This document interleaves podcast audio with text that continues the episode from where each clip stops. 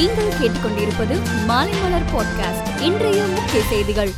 தமிழகத்தில் இரண்டு ஆண்டுகளுக்கு பிறகு மழலையர் பள்ளிகள் இன்று மீண்டும் திறக்கப்பட்டன. மழலையர் பள்ளிகளில் ஐந்து வயதிற்குட்பட்ட குழந்தைகளுக்கு முகக்கவசம் கட்டாயமில்லை என்று அமைச்சர் மா. சுப்பிரமணியன் கூறியுள்ளார். ஜெயலலிதா மரணம் தொடர்பாக அமைக்கப்பட்ட எய்ம்ஸ் மருத்துவ குழு மாற்றி அமைக்கப்பட்டுள்ளது. ஆறுமுகசாமி ஆணையத்துக்கு உதவ மருத்துவர் சந்தீப் சேத் தலைமையில் ஆறு மருத்துவர்கள் அடங்கிய குழு அமைக்கப்பட்டுள்ளது. முதலமைச்சர் மு. ஸ்டாலின் சென்னை அண்ணா அறிவாலயத்தில் இருந்தபடி காணொலி வாயிலாக இன்று மாலை திருவள்ளூர் மாவட்டத்தில் பிரச்சாரம் செய்கிறார். வருகிறார் அவரது பிரச்சாரத்தை இருநூத்தி பதினெட்டு இடங்களில் கட்சி நிர்வாகிகள் பொதுமக்கள் பார்ப்பதற்கு ஏற்பாடுகள் செய்யப்பட்டுள்ளது. அதிமுக நிர்வாகியும் எடப்பாடி பழனிசாமியின் நண்பருமான இளங்கோவன் வீட்டில் தேர்தல் பறக்கும் படையினர் இன்று அதிரடி சோதனை நடத்தினர். தமிழகத்தில் தற்போது கொரோனா தொற்று குறைந்துள்ளதால் கைதிகளை பார்வையாளர்கள் வார நாட்களில் சந்திக்க அனுமதி வழங்கப்பட்டுள்ளது. ஒரு கைதியை பார்க்க ஒரே நேரத்தில் அதிகபட்சம் இரண்டு பார்வையாளர்கள் அனுமதிக்கப்படுவார்கள். நகர்ப்புற உள்ளாட்சி தேர்தலில் ஓட்டு போடுவதற்காக சென்னையில் இருந்து வெளியூர் செல்லும் செல்லும் பொதுமக்கள் வசதிக்காக பதினெட்டாம் தேதி கூடுதலாக ஐநூறு பஸ்களை இயக்க திட்டமிட்டுள்ளதாக அரசு விரைவு போக்குவரத்து கழக நிர்வாக இயக்குநர் கூறியுள்ளார்.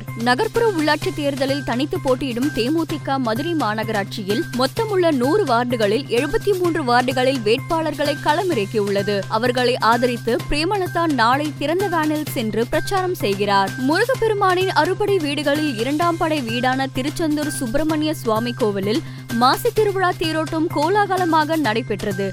இரண்டு ஆண்டுக்கு பின் இன்று தேரோட்டம் நடைபெற்றதால் ஆயிரக்கணக்கான பக்தர்கள் கலந்து கொண்டு தரிசனம் செய்தனர். நெல்லை மனோன்மணியம் சுந்தரனார் பல்கலைக்கழக துணைவேந்தரின் பதவி காலத்தை நீட்டித்து தமிழக ஆளுநர் ஆர் என் ரவி உத்தரவு பிறப்பித்துள்ளார். உடல்நல பிரச்சனையால் அவதிப்பட்டு வந்த இசையமைப்பாளர் பப்பி லஹரி திடீரென ஏற்பட்ட மூச்சு திணறல் காரணமாக உயிரிழந்தார். அவரது மறைவுக்கு பிரதமர் மோடி பாலிவுட் திரையுலகத்தினர் மற்றும் பலர் இரங்கல் தெரிவித்து வருகின்றனர். இந்தியாவில் கடந்த இருபத்தி நான்கு மணி நேரத்தில் புதிதாக முப்பதாயிரத்தி அறுநூத்தி பதினைந்து பேருக்கு கொரோனா தொற்று உறுதி செய்யப்பட்டுள்ளது. கொரோனா பாதிப்பால் நாடு முழுவதும் நேற்று ஐநூத்தி பதினான்கு பேர் உயிரிழந்தனர். இந்திய அணிக்காக ஆடுவதில் கவனம் செலுத்த வேண்டும் என்று வீர வீரர்களுக்கு கேப்டன் ரோஹித் சர்மா அறிவுரை கூறியுள்ளார்.